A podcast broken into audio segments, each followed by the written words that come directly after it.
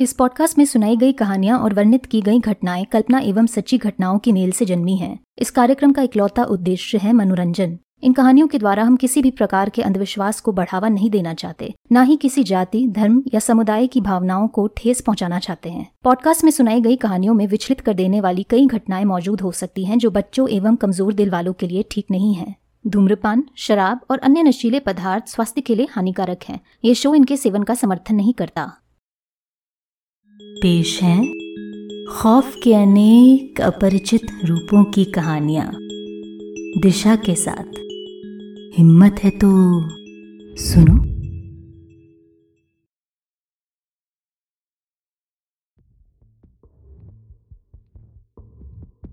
Guide के पिछले episode में हमने की सैर एक ऐसी जगह की जो सदियों से खड़ी होने के बावजूद बस कुछ सालों से ही टूरिस्ट के लिए खुली है। यहाँ इन खंडरों में कुछ ऐसी चमत्कारी शक्तियों के होने का प्रमाण है जिन्हें देश विदेश के बड़े से बड़े वैज्ञानिक तक नहीं समझ पाए हैं। यहाँ वीकेंड बिताने आई हमारी मुख्य किरदार की मुलाकात होती है कि बड़े ही अटपटे से गाइड से, जो ऑफ़र करता है दो दिन का एक trip package without any cost उसकी बस एक ही कंडीशन होती है। कि उसके साथ चल रहे सात टूरिस्ट के उस ग्रुप को सिर्फ़ एक सही सवाल पूछने का मौका मिलेगा पूरी जर्नी में। पर जैसा इन कहानियों में अक्सर होता है this was hardly the last weird thing that happen to a main character guide के साथ जुड़ते ही शुरू हो जाता है अजीबों गरीब घटनाओं का सिलसिला। और आज के इस दूसरे भाग में गाइड की ये कहानी पहुंचेगी अपने अंजाम तक। साथ लिए उन सात टूरिस्ट की डगमगाती किस्मत। तो जुड़ जाइए मेरे साथ आज के इस सफ़र में, जिसका नाम है गाइड पार्ट टू लेखक और आवाज़ दिशा।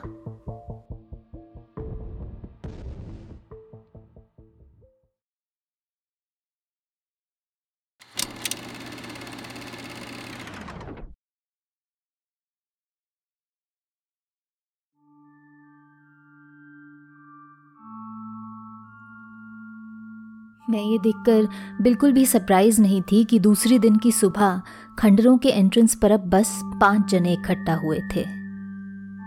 बाहरी तौर पे तो सी बिल्कुल ठीक ही लग रहा था। ना शरीर पर कोई चोटें, ना उसके बात करने के तरीके में कोई बदलाव। पर फिर भी उसके इस सो कॉल्ड नॉर्मल बिहेवियर के पीछे कुछ ऐसा था जिसे एकदम से पकड़ पाना मुश्किल था।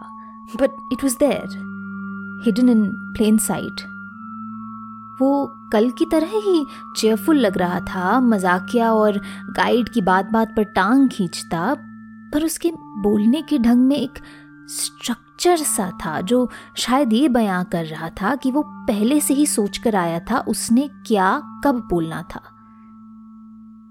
I wasn't sure but it felt like he was reading off a script मैं खुद ही सुबह से इतना वियर्ड फील और बिहेव कर रही थी। ब्रेकफास्ट से लेकर अब तक मैंने किसी को कल रात के बारे में नहीं बताया था। और ऊपर से खुद चली आई थी, फिर से उस गाइड के साथ एक और दिन स्पेंड करने। पता नहीं क्या हो गया था मुझे, जो प्रॉब्लम से कोसों दूर भागने की जगह मैं उसकी तरफ़ बढ़े जा रही थी।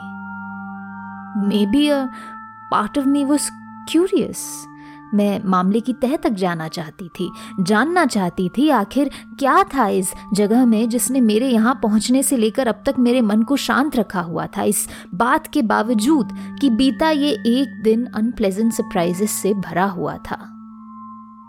ऐसा क्या था यहाँ की हवा में जो मुझे खुद शिकारी के जाल में सर उठाकर चलने पर मजबूर कर रहा था?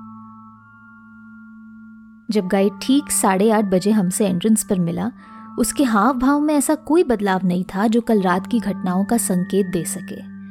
जब उसने मेरी तरफ़ मुड़कर देखा, उसकी आँखें दोबारा आसमान सी नीली, उसने अपनी वो चार्मिंग सी स्माइल मेरे साथ बांटी और मुझे लगा कल रात की हमारी मुलाकात मानो सिर्फ़ मेरे मन में चिपकर बैठा कोई भ्रम था। कुछ मिनटों के लिए तो मैंने अपने आप को कन्विंस ही कर लिया। कि कल घटा वो सब कुछ शायद एक बुरा सपना था। पर दिल में छिपी वो दबी पर मौजूद बेचैनी इस बात को नकारे जा रही थी। कह रही थी रुक और देख देख गौर से अपने आसपास। Good morning good morning. उम्मीद है रात अच्छी कटी सबकी। बहुत बड़ा दिन है आज। गाइड अपनी बाहें फैलाए बोला होगा ही भैया। इतना इंतज़ार जो करा दिया आपने हमसे। सौरभ हँसते हुए बोला। All good things take time sir ji इस जगह के राज यहाँ की शक्तियाँ बेहद ताकतवर हैं। यूँ चुटकियों में थोड़ी ना उमड़ जाएँगी। ऐसा तो नहीं है कि आप खुलजा सिमसिम बोल देंगे और दरवाज़ा यूँ ही चुटकियों में खुल जाएगा। और जितना आप समझ रहे हैं कि ये पहेली कॉम्प्लिकेटेड है, या यहाँ के रहस्यों का जवाब कुछ बहुत बड़ा या टेढ़ा मेढ़ा है, हम बता दें कि आप निशाने से काफ़ी दूर हैं। वो क्या है ना? इंसान समझता है ज़िंदगी के सभी बड़े सवालों के जवाब कुछ भव्य ही हो सकते हैं। पर सच्चाई कुछ और ही है। ज़िंदगी के सबसे बड़े सवालों के जवाब अक्सर बेहद सिंपल से होते हैं। खरे और साफ़। आखिर बाहरी शरीर चाहे कितने भी अलग हों हमारे, रूहें सबकी अंत में एक ही है। नेचुरली उसकी इन बातों का किसी के पास कोई ठोस जवाब नहीं था। सौरभ और अनामिका शायद अभी भी गाइड के दूसरे रूप से अनजान उसकी बातों को सीरियसली नहीं ले रहे थे। पर जब ग्रुप फाइनली आगे बढ़ने लगा, वो दोनों भी बड़े ही एंथुजियाज्म में साथ चलने लगे। दूसरे दिन के उस स्टोर के लिए गाइड हमें ड्राइव करता हुआ एक मिड पॉइंट तक ले गया। कल के लोकेशन से कुछ ही मील दूर। हमें अब वहीं से आज अपने दूसरे पड़ाव की ओर रवाना होना था। और गाड़ी में बैठे खंडरों के फ्रंट गेट से इस मिड पॉइंट तक के ऑलमोस्ट आधे घंटे का सफ़र हमने बातें करते हुए बिताया।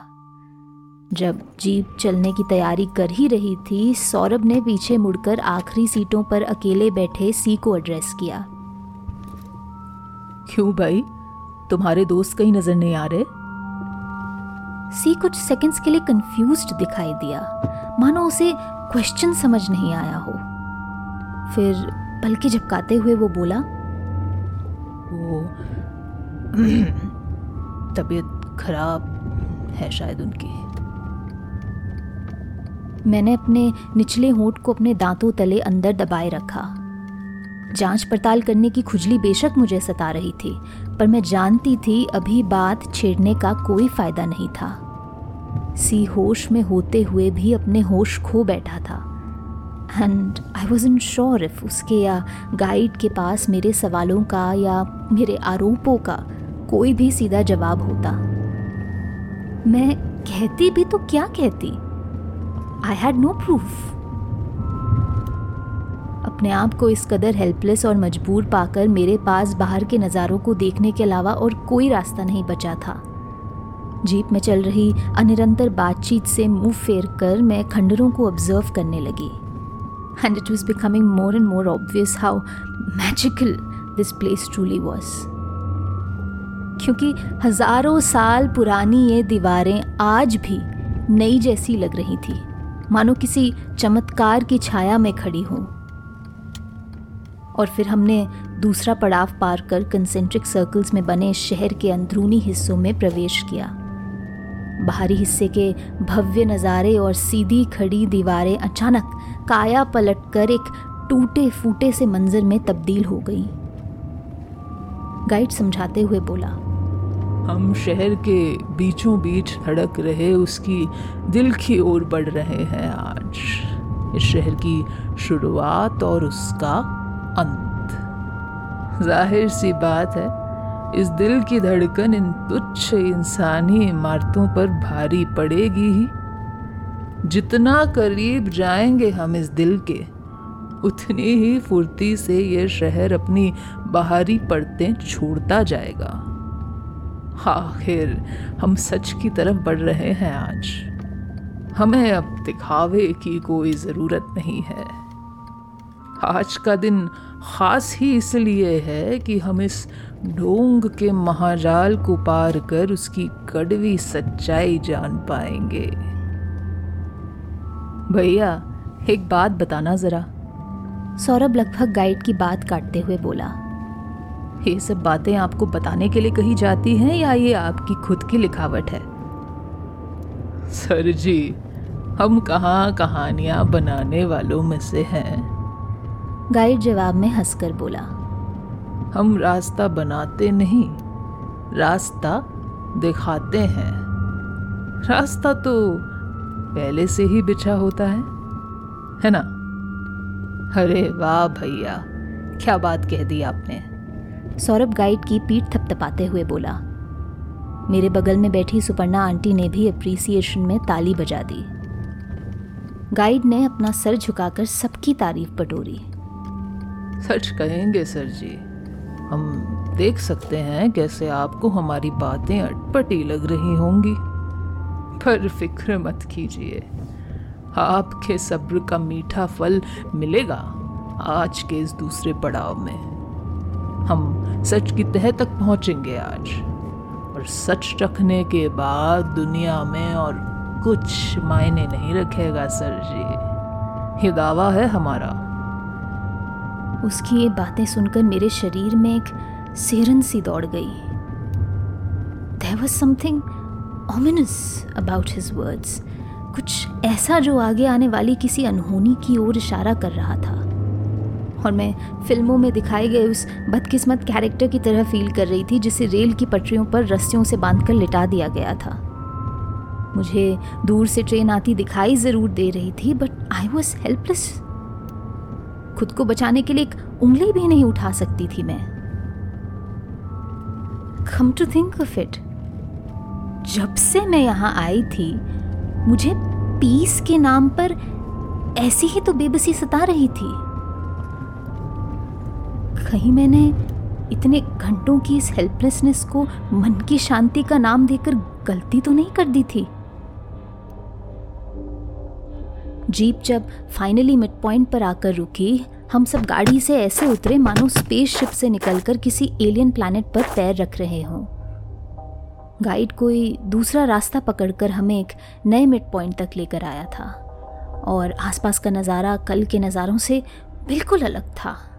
चारों ओर रेगिस्तान की बंजर ज़मीन में धूल मिट्टी के छोटे बवंडरों के बीच प्राचीन इमारतें मिट्टी में ही घुलती नज़र आ रही थी। पहली बार इस टूरिस्ट साइट पर दीवारें अपनी उम्र बयां कर रही थी। और मज़े की बात यह थी कि जैसे जैसे हम आगे बढ़ते जा रहे थे, वैसे वैसे ये इमारतें भी और उबड़ खाबड़ होती जा रही थीं।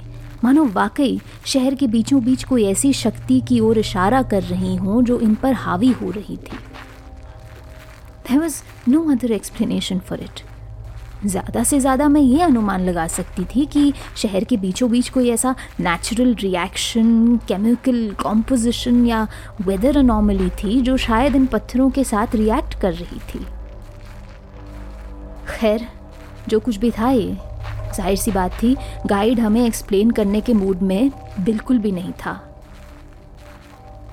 शहर के इस भाग में भी दीवारों पर खूब सारी पेंटिंग्स बनी थी।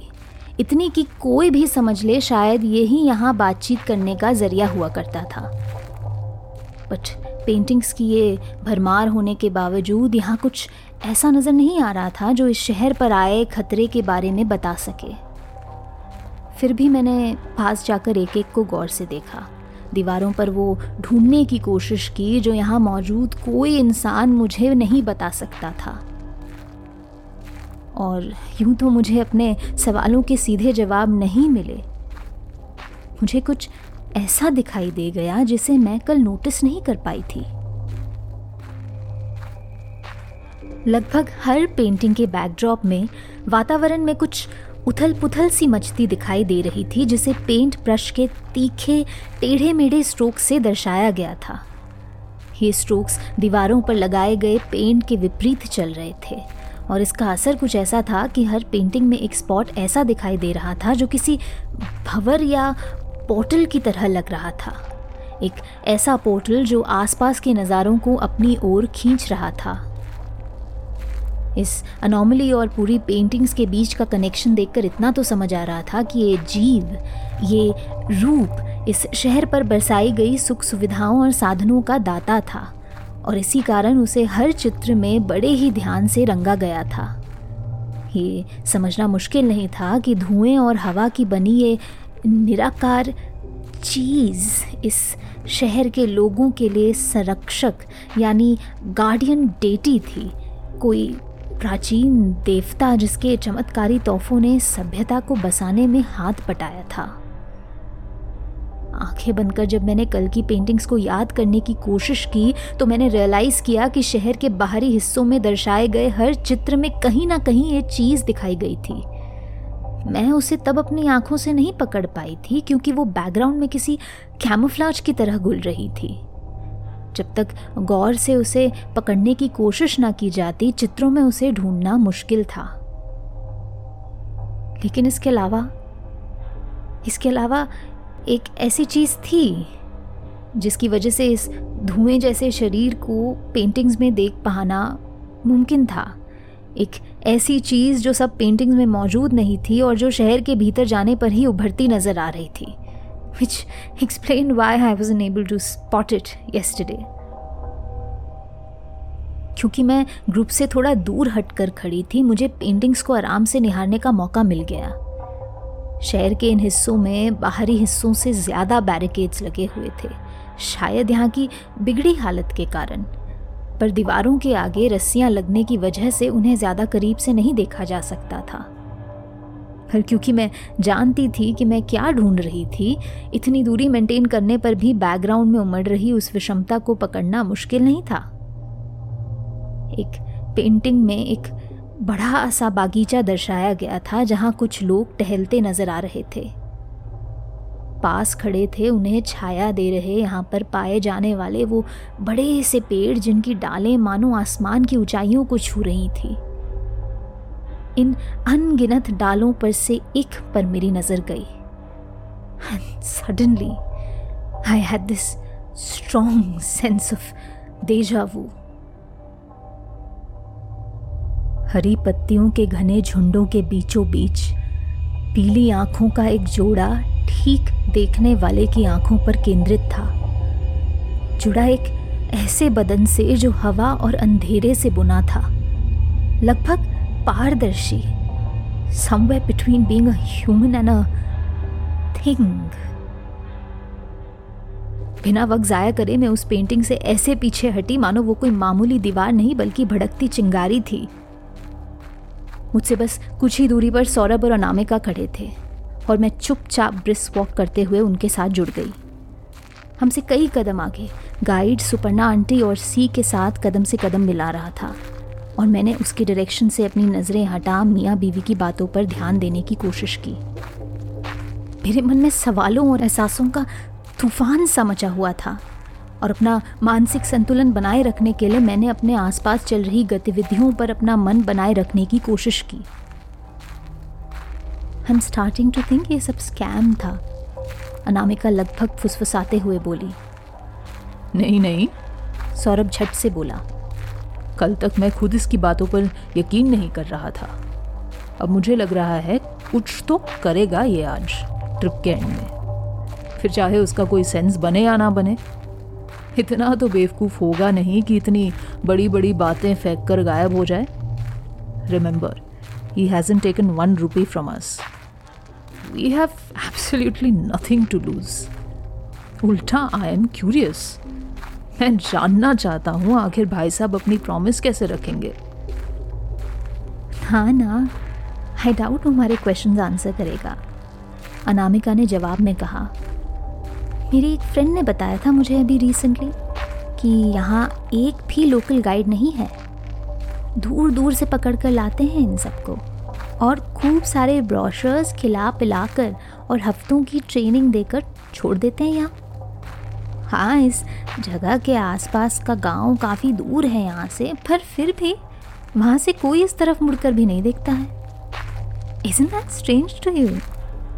दुनिया भर से लोग आते हैं यहाँ हफ्तों और महीनों की ट्रिप प्लान करके और यहीं के लोकल्स इस एरिया में पैर तक नहीं रखना चाहते।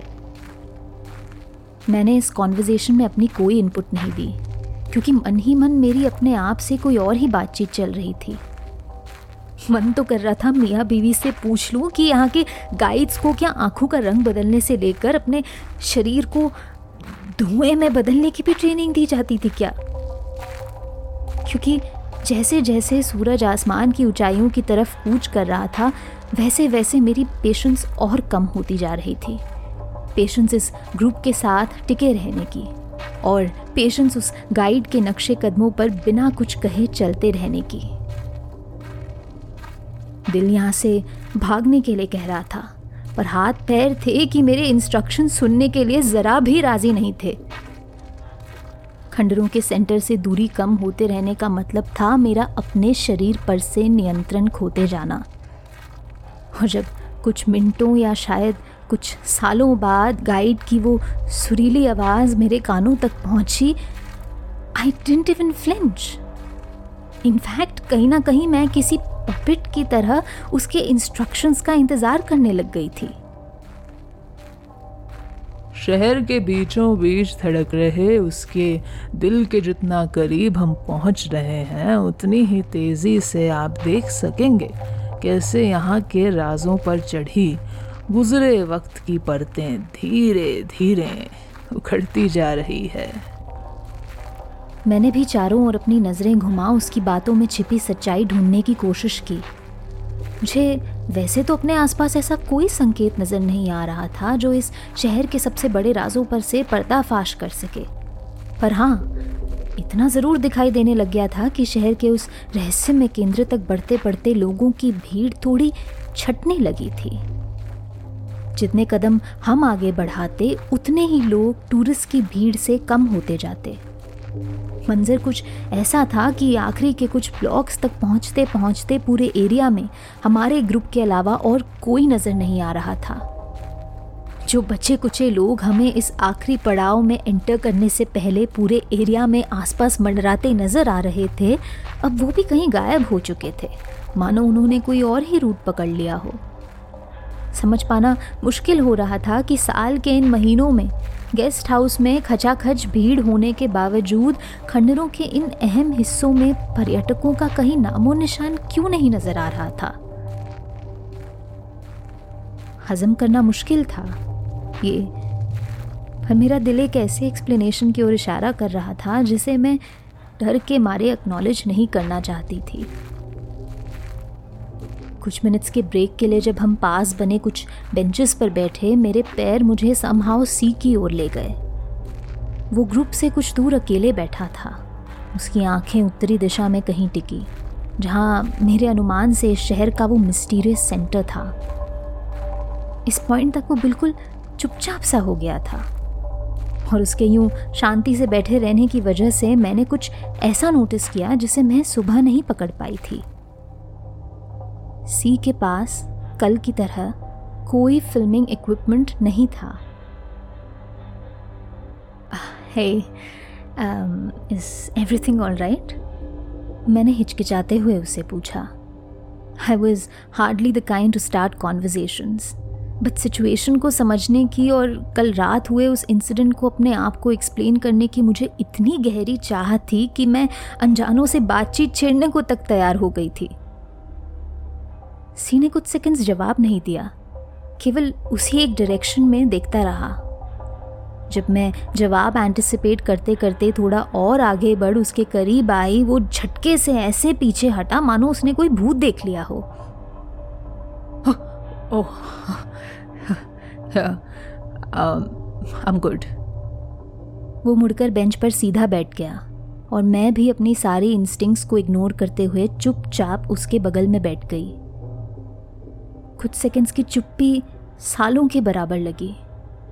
It was so damn awkward मुझे ऑलमोस्ट अपने पेट में मरोड़ उठते महसूस हो रहे थे। This guy look like one of many stereotypical मस्ती घोर college kids I was casual friends with that university पर फिर भी मुझमें उससे बात करने की हिम्मत ही नहीं बन पा रही थी। जब भी कोई सवाल जीप पर चढ़ता कल रात के सारे सीन्स किसी टूटी रील की तरह मेरी आँखों के सामने झलकने लग जाते। मैं उससे पूछती भी तो क्या पूछती? लाइक like, हे hey, वो गाइड ने कुछ किया क्या तुम्हारे साथ कल रात को? या हे hey, तुम्हारे दोस्त खंडरों में गायब हो गए क्या? मैंने उन्हें तुम्हारे साथ वापस आते नहीं देखा। क्यों? Because I was spying on you God सोच सोच कर दिमाग का दही बनता जा रहा था। और आखिर में जब सेकंड गेस करते करते मेरा सर दर्द होना शुरू हो गया, मैंने डिसाइड किया कोई ऑर्डनरी सा हाल पूछने वाला सवाल ही बेस्ट रहेगा। So you and your friends मैंने स्माइल करते हुए कहा।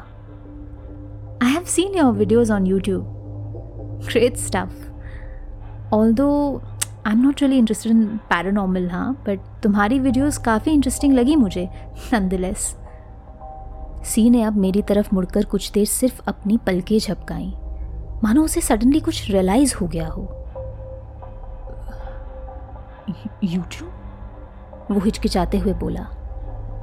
Yeah you and your two friends you explore haunted locations at night right it's not surprising कि यहाँ की रेपुटेशन जानकर तुम सब यहाँ भी आ गए।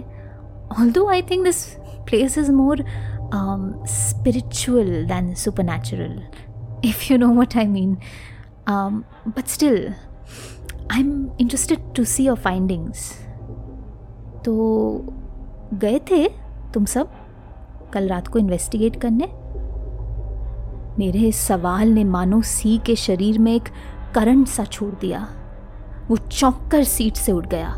And I swear I saw light returning to his eyes किसी एनिमेटेड कैरेक्टर की तरह जो हिप्नोसिस से जाग गया था, उसकी आँखों में छाई बेरुखी अचानक रंगों से भर गई और वो पलके झपकाते हुए किसी चीज़ या शायद किसी इंसान को आसपास ढूँढने लगा। गाइड को थोड़ी दूर खड़ा देख वो लंबी छलांगे लेते हुए अचानक उसकी तरफ़ दौड़ गया। और शौक में बैठी मैं उसे कुछ सेकंड्स ऐसे देखती रही, मानो इस बार मैंने कोई भूत देख लिया हो। उन चंद सेकंड्स के लिए my body was not my own and I felt like मैं किसी और की आँखों से वो लम्हा उमड़ते हुए देख रही थी। सीने गुस्से से गाइड को अपनी तरफ़ घुमाकर उसका कॉलर पकड़ा और धकेलते हुए ले गया उसे पास खड़ी एक दीवार की तरफ़। कौन है तू? उसने धाड़ सी लगाई, पर गाइड के चेहरे पर एक शिकन तक नहीं थी। बता कौन है तू? और क्या किया तूने मेरे दोस्तों के साथ? हे हे हे क्या हो रहा है यहाँ पर? सौरभ तेज़ी से आगे बढ़ा और सी के कंधे पकड़कर उसे पीछे खींचने लगा। गाइड फिर भी चुपचाप खड़ा रहा। उसके होठों पर वो गहरी मुस्कुराहट अभी भी कायम। बताता है कि नहीं? सी मुट्ठियों में बंद कॉलर को झंझोड़ते हुए बोला पर सौरभ उससे ज़्यादा लंबा और तगड़ा था। और उसने कुछ दम लगाकर सी को आखिर गाइड से दूर कर लिया। Calm down calm down Saurabh हाफते हुए बोला। अपने आप को गाइड और सी के बीच खड़ा कर उसने सी से पूछा, बताओगे क्या हुआ और कहाँ है तुम्हारे दोस्त? सी कुछ बोलने की तैयारी करने लगा पर उसके मुँह से एक शब्द तक नहीं निकला। वो हिचकिचाया और शक्ल पर उसके घुला डर और गुस्से का वो अजीब सा मिश्रण अचानक कंफ्यूजन में तब्दील हो गया। हाँ? वो सौरभ को ऐसे देख रहा था मानो उसने कोई पहेली पूछ ली थी। क्या हुआ? सौरभ ने फिर सी की पीठ हल्के से थपथपाते हुए पूछा। हमें बता सकते हो? पर सी के पास बताने के लिए कुछ था ही नहीं। एक पल उसकी नज़र मुझ पर आकर टिकी। और उसकी आँखों में वो बेबसी देख मैं ऑलमोस्ट कुछ बोल पड़ी।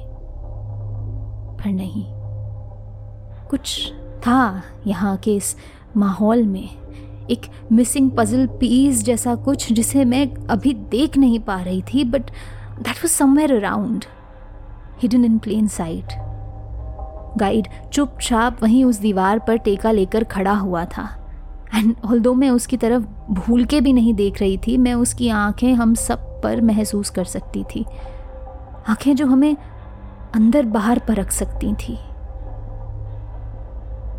जब कोशिश करके भी सी कोई जवाब नहीं बटोर पाया, वो लड़खड़ाते हुए एक बेंच की ओर बढ़ गया और धड़ से सीट पर बैठ गया।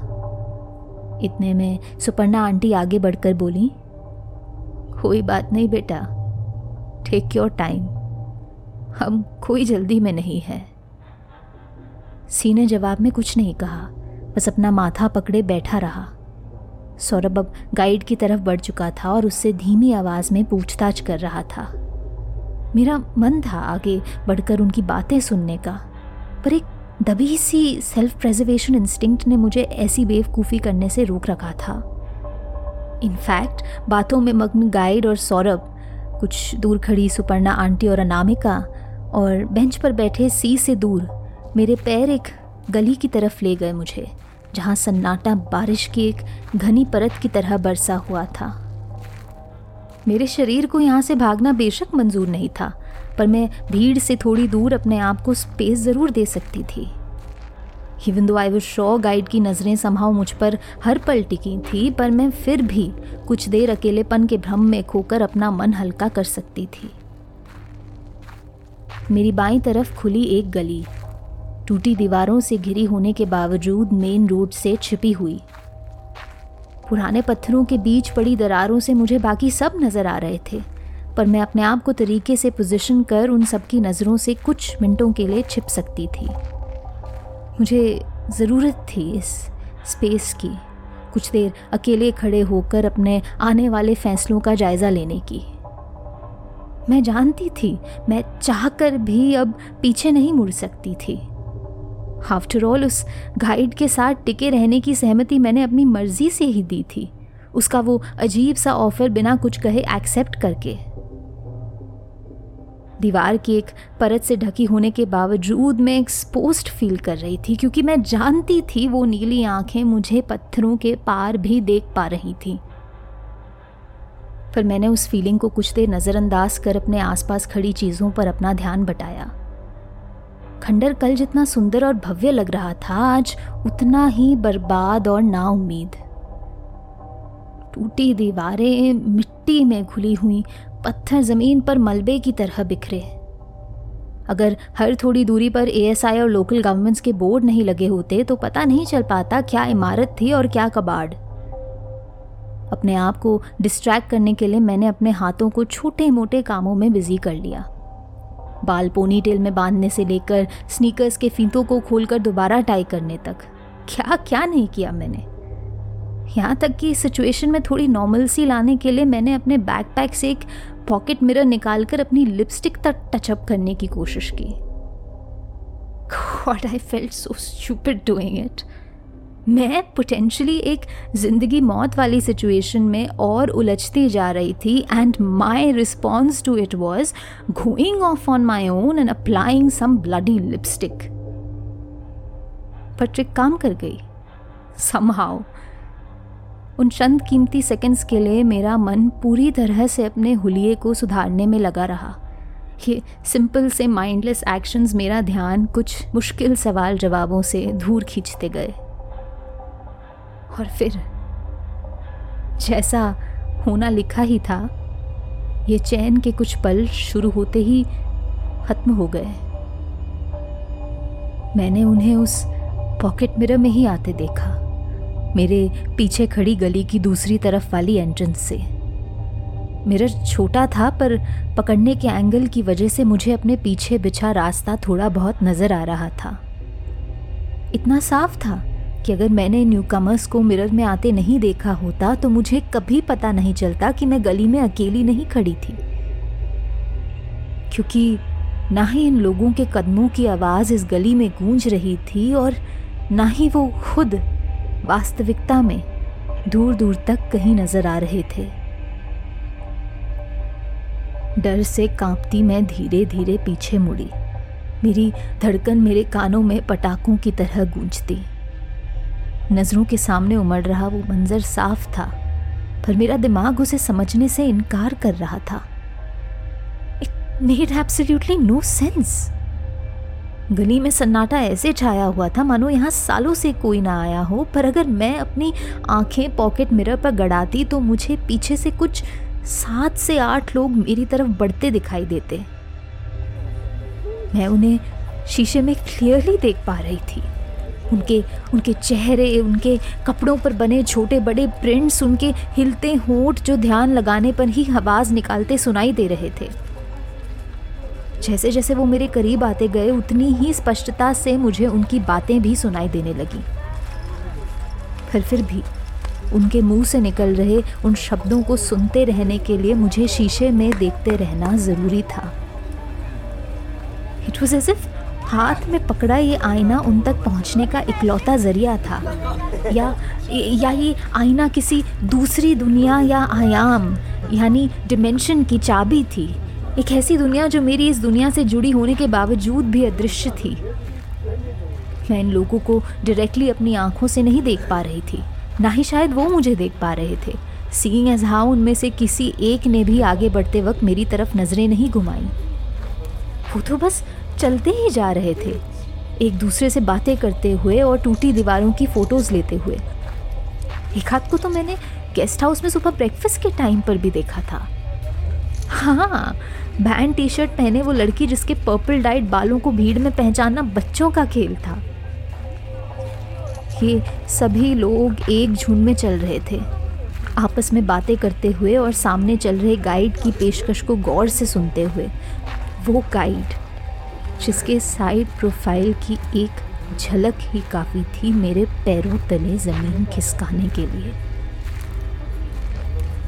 कांपते हाथों से मैंने उस आदमी की शक्ल और नज़दीक से देखने के लिए अपने पॉकेट मिरर को एडजस्ट किया। मुझे ज़रूरत तो नहीं थी अपने शक को यकीन में बदलने की। यकीन तो बर्फीले पानी की एक लहर की तरह मुझ पर बरस रहा था। पर मैं करती भी तो और क्या करती? This situation was so ridiculous कि मेरे पास आगे बढ़ते रहने के अलावा और कोई ऑप्शन ही नहीं था। एंड ऑफ़ कोर्स जब मिरर में मुझे उसका चेहरा साफ़ दिखाई दिया I was in surprise to see that it was really him और हो भी कौन सकता था?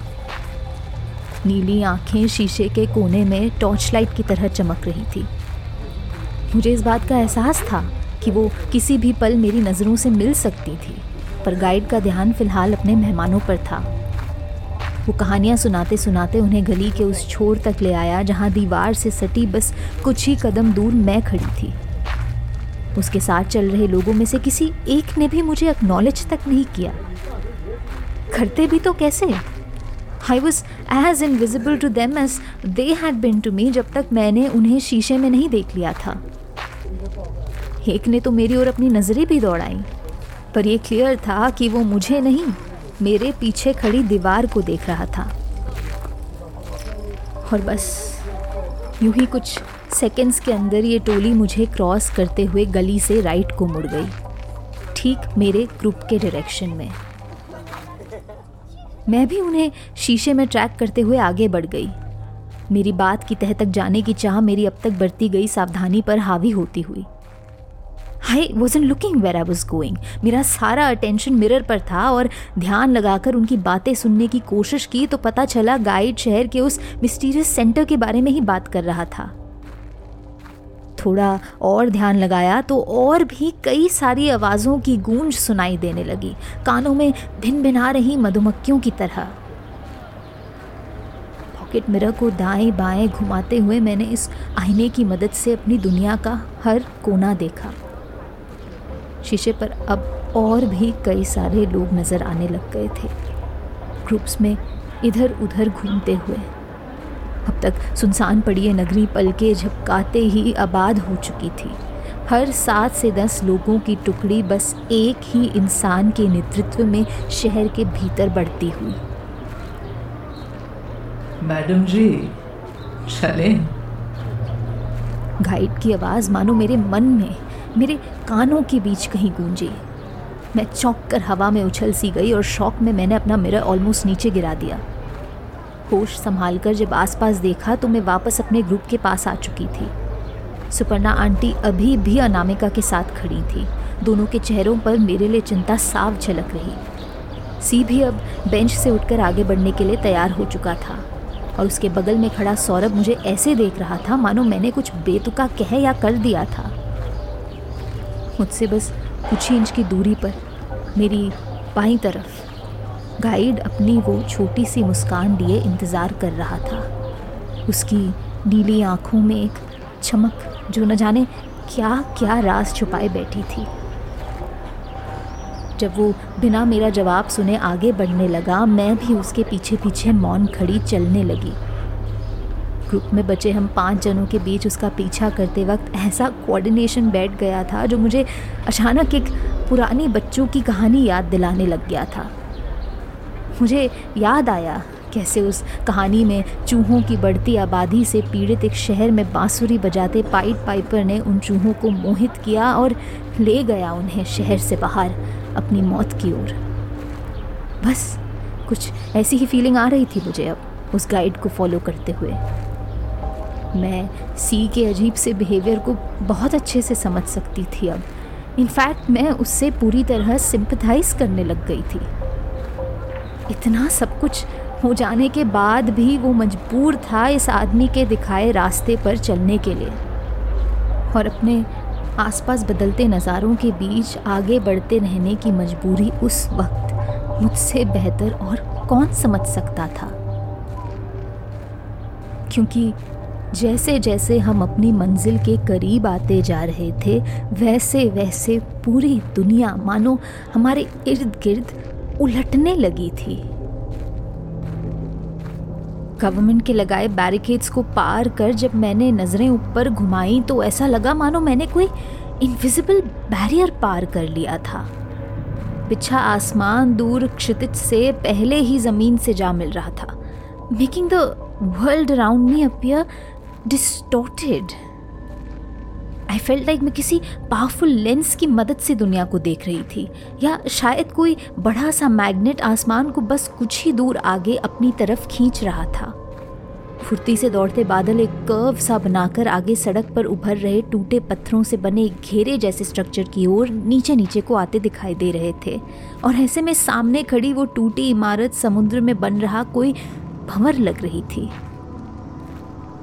नज़रें नीचे कर जब आसपास देखा तो ज़मीन पर भी नज़ारा दिल दहला देने वाला था। धुएँ से बने बेडोल बादल यहाँ वहाँ आंधी में मोमबत्ती की लौ की तरह छटपटा रहे थे। भारी संख्या में उमड़ते ये छोटे इंसानी आकार के बादल जो हर थोड़ी देर में ध्यान लगाने पर इंसानों की भाषा बोलते सुनाई दे रहे थे। थोड़ा और ध्यान उनके उन निराकार शरीरों पर और धुएँ में से उभर रहे हाथ, पैर और सर भी दिखाई देने लग जाते। अंत में जब नज़रें सीधी कर मैंने गाइड की तरफ़ देखा तो मेरे आगे कुछ ऐसा चलता नज़र आ रहा था जिसे इंसान का दर्जा नहीं दिया जा सकता था। आइए आइए। आपका इंतज़ार आखिरकार होता है। गाइड की वो सुरीली आवाज़ चारों ओर इस कदर फैली हुई थी कि वो गूंज कम और हर जगह से आ रही एक नई आवाज़ ज़्यादा मालूम पड़ रही थी। ऐसा लग रहा था वो हर दिशा में मौजूद था। और जब मैंने अपनी नज़रें उठा, दाएँ बाएँ देखा तो मैंने पाया कि मेरा ये ख्याल दरअसल वास्तविकता में तब्दील हो चुका था। जिस बात का मुझे डर था वही मेरी नज़रों के सामने किसी बुरे सपने की तरह सच होने लग गया था। बिना हाथ, पैर और धड़ लिए धुएँ में लिपटा वो गाइड वो वो शक्ति गुजरते हर सेकंड के साथ हमें अपनी ताकत के स्रोत तक लेकर जा रही थी। शहर के बीचों बीच स्थित वो रहस्यमय इमारत जिसके करीब आकर पता चला कि वो दरअसल एक बाहुली थी। नीचे मौजूद पानी के स्रोत से लगभग 60 से 70 फीट ऊँची। अपने बिल के इस कदर करीब आकर गाइड हमें अब तक बिछाए गए माया जाल से धीरे धीरे मुक्त करने लग गया था। एक ऐसा माया जाल जिसने गाइड के अनेक रूपों और हमारे साथ चल रहे उसके और भी कई सारे विक्टिम्स को अब तक हमसे छुपाए रखा था। छुपाए रखा था हमसे उन और भी कितने टूरिस्ट को, जिन्होंने हमारी ही तरह उसकी बातों में आकर खुद को शिकार के पंजों में बेहचक सौंप दिया था। एक ऐसा माया जाल जिसको उस गाइड ने एक खेल की तरह रचा था। हमें झूठा दिलासा और रहस्यों का लालच देकर। चूँकि अब हम सब उसकी शक्तियों के जाल में पूरी तरह से फंस चुके थे, अपने इस भ्रम को कायम रखने की अब उसे कोई ज़रूरत नहीं थी। तो हम उन्हें और वो हमें अब देख पा रहे थे। मैं, सी, सौरभ, अनामिका और सुपर्णा आंटी, हम सब देख पा रहे थे उन धुएँ के छोटे बादलों को छटते हुए। हमने देखा कैसे वो बादल खुलकर इंसानों में तब्दील होने लगे। देखा कैसे यही लोग हमें और हम जैसे कई औरों को देखकर दंग रह गए। इस वीकेंड छुट्टी मनाने आए हम सब अनजाने में एक ऐसी बेबस भीड़ का हिस्सा बन चुके थे जो खाई की तरफ़ अपने बढ़ते कदमों को चाहकर भी नहीं रोक पा रही थी। लेकिन इस छल्लावे के उठने के बावजूद और सच अपनी आँखों से देखने के बावजूद किसी के पास इस शक्ति से लड़ने की हिम्मत नहीं थी। दूर से दिख रहा टूटे पत्थरों का वो ताज बाहुली की पहली कुछ सीढ़ियाँ थी। वहाँ पहुंचकर जब मैंने नीचे देखा तो नज़र पानी के एक छोटे से तालाब पर गई जिस पर प्रतिबिंबित आसमान किसी दूसरी दुनिया की खिड़की जैसा लग रहा था। It was it was so fascinating मैं उसे करीब से देखने के लिए वहीं उस ऊंचाई से छलांग लगाने के लिए तैयार हो गई थी। और जब गाइड ने पहली सीढ़ी उतरकर हमें अपनी उन नशीली आँखों से उकसाया, मैं उसके नेतृत्व में दुनिया के किसी भी भूले पिसरे कोने तक जाने के लिए राज़ी हो चुकी थी। उसकी वो पीली आँखें जो उसके उस अध बने शरीर पर जिसका ना सर था, ना पैर, बेहिसाब सजी हुई थी। उस एक पल में दुनिया में उन चमकती आँखों और उनके द्वारा दिए गए निर्देशों से बढ़कर और कुछ भी नहीं था। निर्देश जो हमें सीढ़ियाँ उतरकर तालाब से उभर रही भाप की ओर बढ़ने के लिए मजबूर कर रहे थे। वो हर सीढ़ी जो मैं उतरी और वो हर कदम की दूरी जो मैंने अपने और उस तालाब के बीच मापी, मेरे मन में इस शहर की कहानी का एक नया पहलू छोड़ती गई। मैंने देखा कैसे बंजारों की एक बड़ी ही सी टुकड़ी रेगिस्तान में महीनों भटकने के बाद ज़मीन में धंसी इस बाउली तक पहुँची, जिसके तट पर पहरा लगाए खड़ा था ये साया। लोग घबराए, डरकर पीछे भी हटे, पर जब बाउली के पानी से उभरने लगे अनगिनत चमत्कारी तोहफे तो डर ने रास्ता दिया जीने की इच्छा और खुशहाली की लालच को। जल्द इस बंजर ज़मीन पर खड़ा हो गया एक ऐसा शहर जहाँ कभी किसी चीज़ की कोई कमी नहीं हो सकती थी। होती भी तो कैसे? ये शहर ब्रह्मांड की ऐसी रहस्यमय ताकतों से बना था जिसे साइंस भी अब तक नहीं पहचान पाया था। मन की आँखों में मैंने उस शहर का चप्पा चप्पा छाना। उसकी ईंटों पर लिखी हर कहानी को पढ़ा। बड़ी बड़ी इमारतें जिन्हें सालों पहले के उस ज़माने में इमेजिन करना नामुमकिन था, पर जिन्हें देख मुझे अचंभा नहीं हो रहा था। मैं तो गाइड की आँखों से इस कहानी को उभरते देख रही थी। तो दिल में और कोई भावना नहीं थी मेरे। आने वाले कल के लिए एक हल्की सी उत्सुकता के अलावा। उत्सुकता ये देखने की कि शहर के लोग आखिर कब तक इस भ्रम इस माया में जीते कि बावली द्वारा दिए गए खान पान और छाया के तोहफे वाकई इनका संसार बसाने के लिए थे। कब तक वो इस गलत फहमी को पाले बैठते कि नियति ने उन्हें यहाँ अपनी विरासत बचाने के लिए भेजा था, उनकी रूहें बटोरने के लिए नहीं। कब तक वो इस सच को नहीं पहचान पाते कि सुविधाएँ और धन दौलत तो केवल भारी सजावट के लिए आभूषण थे और अंत में उनकी चमक का इस दुनिया में कोई मूल्य नहीं था। क्योंकि अब उन पीली आँखों के संदर्श में मैं बाउली के परे उस दुनिया को अच्छे से देख पा रही थी, जो पानी पर बने नीले आसमान के उस चित्र के दूसरी ओर थी। भाप से ढकी पर ओस की बूंदों की तरह साफ़।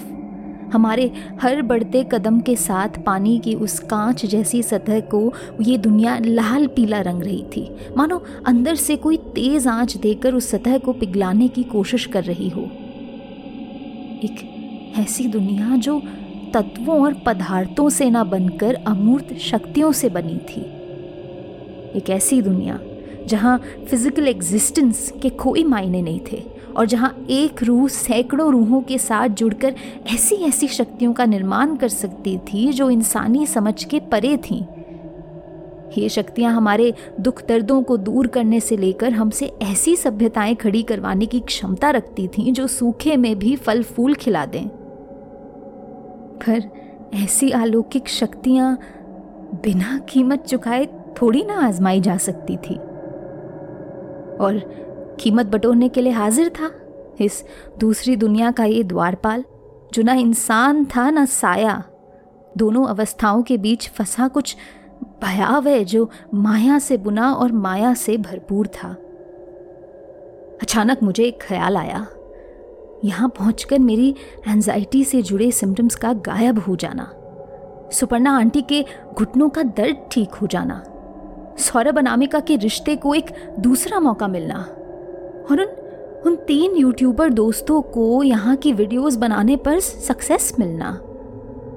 हम सबने इस जगह की ताकत का कुछ ना कुछ लुफ्त उठाया था और इन शक्तियों से हमारी जिंदगियाँ अलग अलग मायनों में रोशन हुई थी।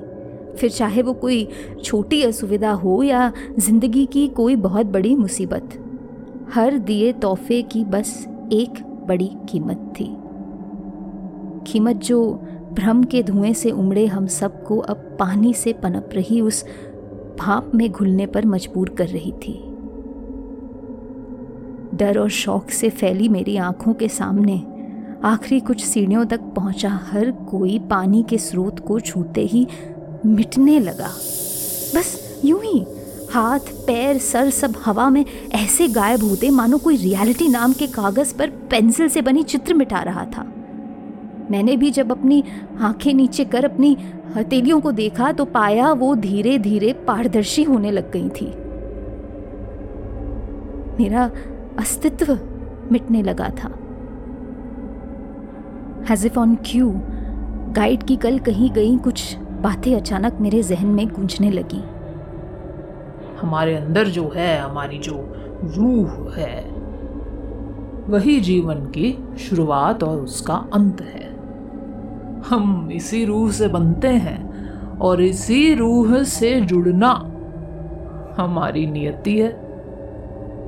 ये शक्तियाँ जिन्होंने मेरी एंजाइटी को दबाए रख इतने महीनों में पहली बार मुझे चैन की सांस लेने का मौका दिया था अब वही शक्तियाँ फांसी का फंदा बन ली गई एक एक सांस का कर्ज वसूल कर रही थी। सबसे पहले सौरभ और अनामिका पानी तक पहुँचे। मैंने उन्हें आगे बढ़ते हुए नोटिस तक नहीं किया।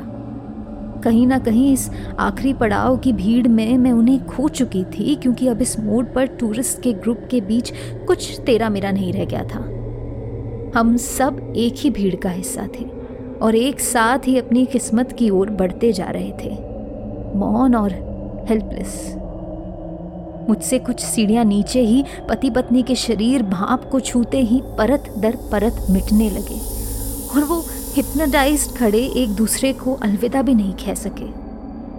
त्वचा, मांसपेशियाँ और हड्डियाँ हवा में पलक छपकते ही घुल गईं और पीछे छोड़ गईं तो बस उनकी रूहें उनकी सोल्स, जो सायों की तरह पहले तो हवा में लहराई और फिर एकजुट होकर तालाब से जा मिली।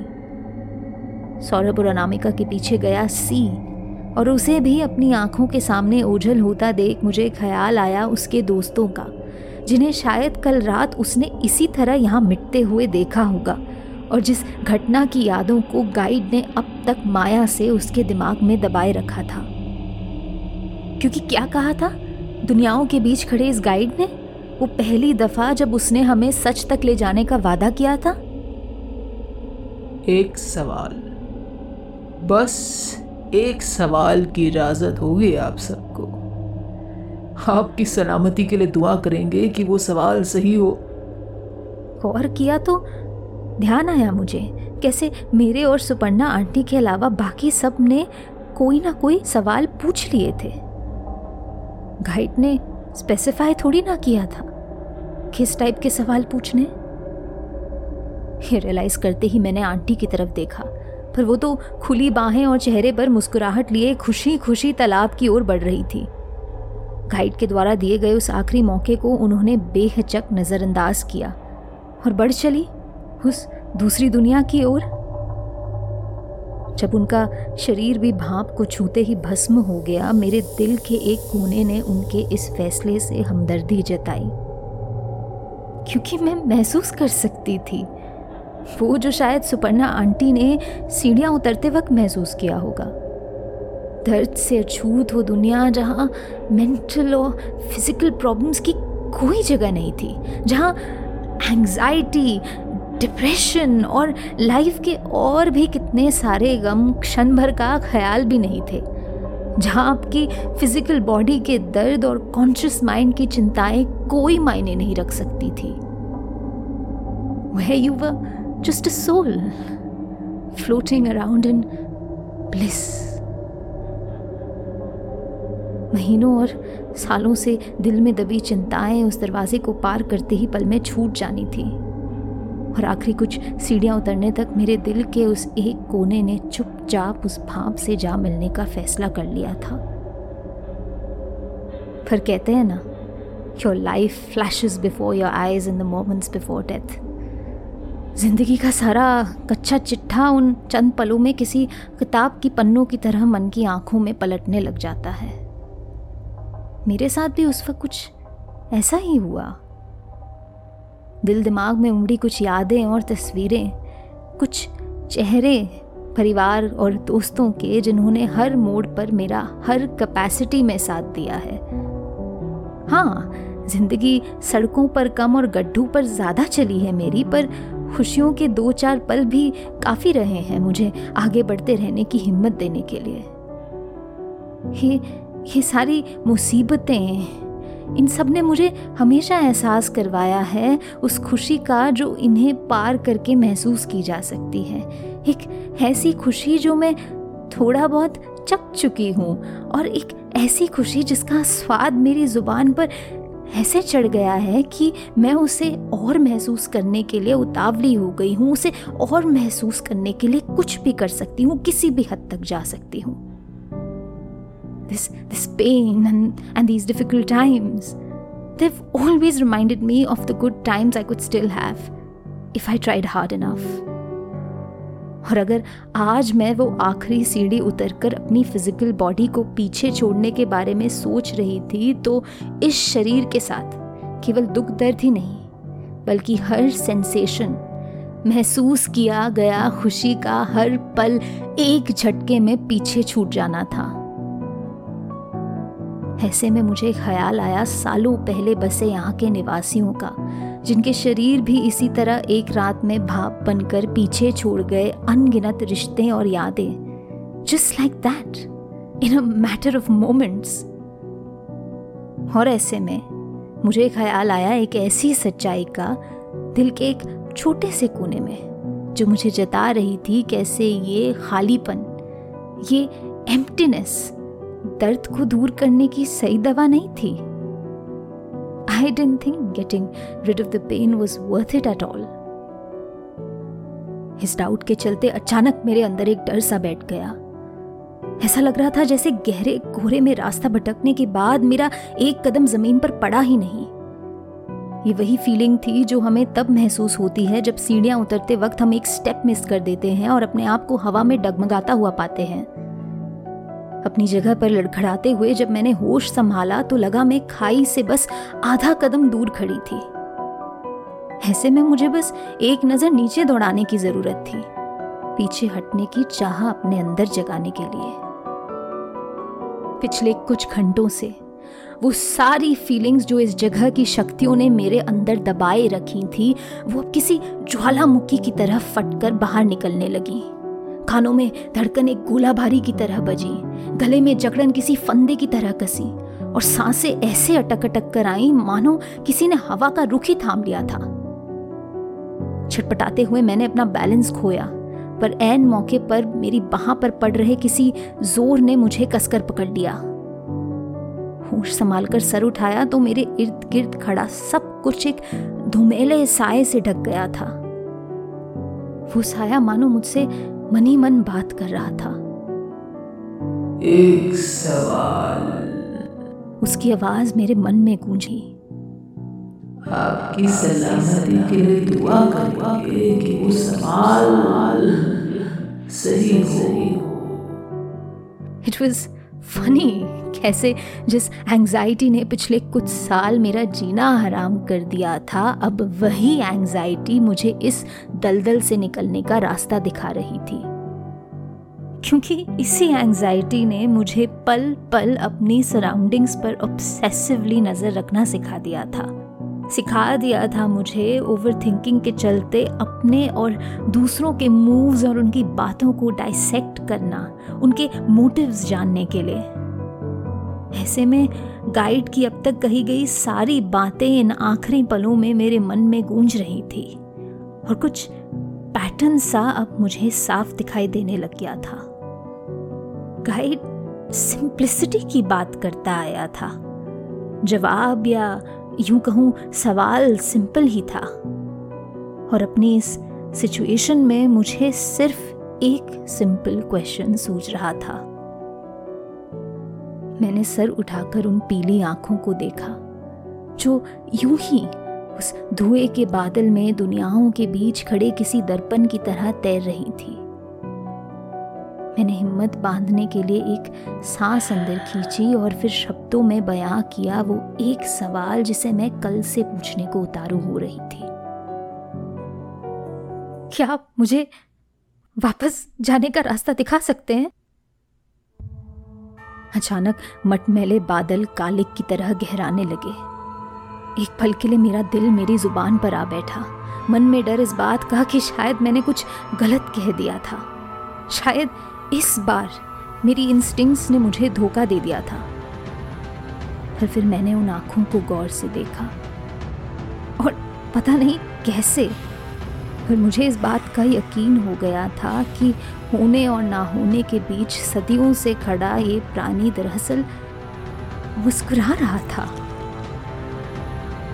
बस, यही एक आखिरी ख्याल की गूंज मेरे मन में, और फिर मेरी आँखों के सामने अंधेरा छा गया।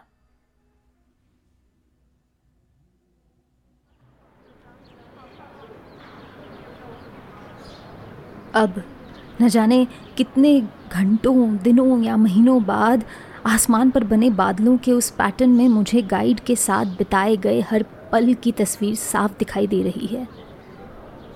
पार्ट ऑफ़ मी वंडर्स अभी वहाँ बाउली में क्या हो रहा होगा। क्या गाइड से बचे ये बेखबर टूरिस्ट भी वहाँ फ़ोटो खींच रहे होंगे? माया में बंधे ठीक बगल में खड़े खतरे से अनजान? शायद लोगों का अभी आसमान पर बने उस पैटर्न का ना देख पाना ही इस बात का सबूत है कि गाइड की माया अभी भी कुछ रूपों में ज़िंदा है।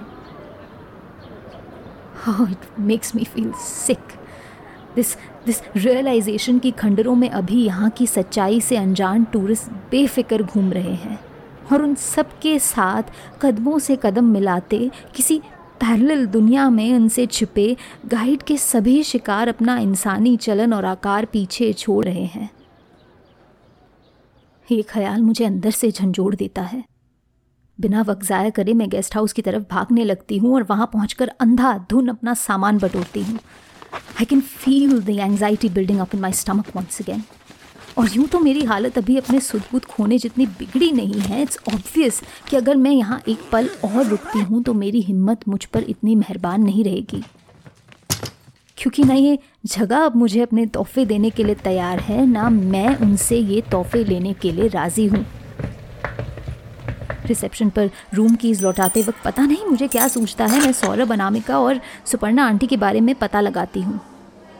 रिसेप्शनिस्ट मुझे कन्फ्यूज़न में देखती है और फिर कंप्यूटर में कुछ टाइप कर और कंफ्यूज नज़र आती है। सॉरी मैम फ़िलहाल यहाँ पर इस नाम के कोई गेस्ट नहीं ठहरे हैं। मैं वहीं उस कंफ्यूज रिसेप्शनिस्ट के आगे हंस पड़ती हूँ और ऐसे ही सुदबुद खो हँसते हँसते वहाँ से रवाना होती हूँ। इस नई खबर के चलते मेरा मुझ पर से विश्वास उठ जाना लाजमी है।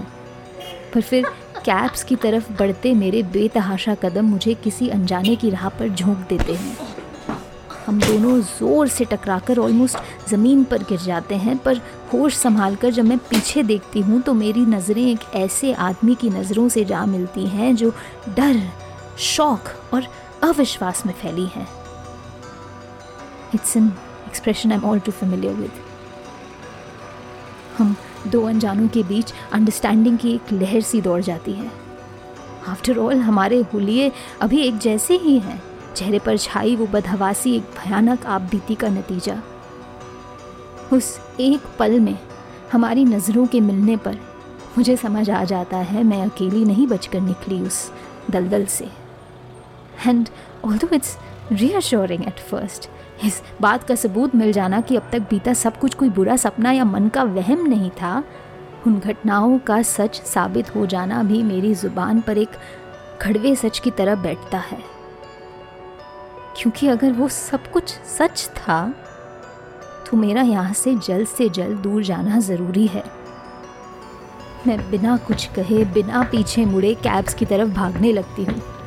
साँसें अचानक चढ़ती है मेरी, पर मैं रुकती नहीं। घुटन के उस एहसास से न डर कर मैं उसे उल्टा एम्ब्रेस करती हूँ, ताकि वो मेरे पैरों में जान डाल मुझे इस जगह से दूर ले जा सके। जिस चिंता और घबराहट को दूर करने के लिए मेरे कदम मुझे यहाँ ले आए, आज वही चिंता और घबराहट मुझे जीने का एक दूसरा मौका दे रहे हैं। इट्स सच एन आयरनी कि जिन चढ़िए सांसों ने कभी मेरा जीना मुश्किल कर दिया था, अब वही मेरे अंदर एक नई ऊर्जा भर रही है। इस कदर कि उनसे डरने की जगह मैं उन्हें अपना रही हूँ, अपने आप पर अपनी मर्ज़ी से हावी होने दे रही हूँ। बेशक मैंने इस जगह का कोई तोहफा कबूल नहीं किया। पर एक सीख, एक रियलाइजेशन ज़रूर लेकर जा रही हूँ यहाँ से। जिस चीज़ ने कभी मुझे ख़त्म करने की कोशिश की थी, अब वही मेरी ढाल और मेरी राह बन मुझे आगे बढ़ने की हिम्मत देगी।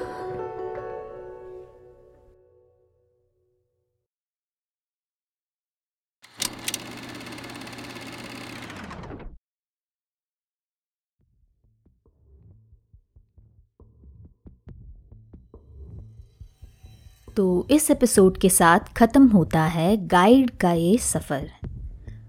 Yes I know it's been a while since heroin and also between episodes stuff happen life happen तो एज कॉम्पनसेशन मैं इस बार आपके लिए ये दो लंबे से एपिसोड्स लेकर आई for your listening pleasure I wanted to try something different this time क्योंकि मेरा मानना है कि horror as a genre is very versatile I mean ये टर्म सुपर नेचुरल खुद ही सजेस्ट करता है कि वे टॉकिंग अबाउट थिंग्स जो नेचुरल से इतना हटकर हैं कि कभी कभी उन्हें हजम करना मुश्किल हो जाता है।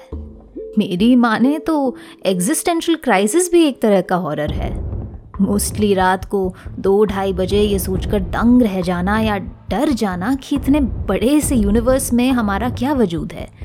Is there any purpose to our life खैर गाइड की कहानी तो ख़त्म होती है, पर अभी और भी कई सारे किस्से सामने आने बाकी हैं, अलग किरदारों और सेटिंग्स के साथ। उन्हें मैं लेकर लौटूँगी होपफुली सुन तो अगर आपको आने वाले एपिसोड्स के नोटिफिकेशंस चाहिए तो आप जहाँ कहीं भी इस शो को सुन रहे हैं, उसे वहाँ फॉलो करना ना भूलें। स्पेसिफिकली मैं ये अनाउंसमेंट डायरेक्ट करना चाहूँगी उन सब की तरफ़ जो मेरा पॉडकास्ट सुन रहे हैं, गाना पर। अगर आपको मेरी ये कहानियाँ पसंद आ रही हैं और अगर आप और भी कई सारी कहानियाँ सुनना चाहते हैं मेरी तरफ़ से तो पॉडकास्ट के पेज पर जाकर उसे फॉलो करना ना भूलें। इससे होगा क्या कि न सिर्फ़ आपको हर एपिसोड रिलीज़ होने पर एक नोटिफिकेशन मिल जाएगा, आपकी ये पसंदीदा कहानियाँ शायद और भी कई सारे न्यू लिसनर्स तक पहुँच पाएगी, जो मेरे लिए as the writer editor and director of the show बहुत बड़ा इंकरेजमेंट होगा।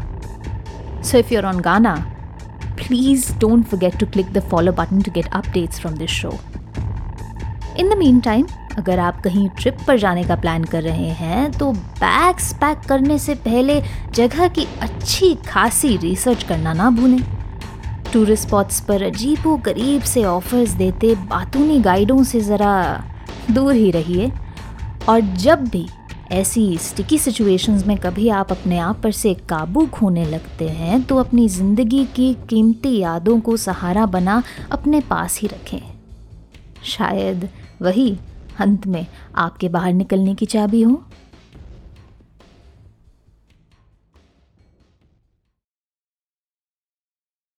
आप सुन रहे थे अपरिचित।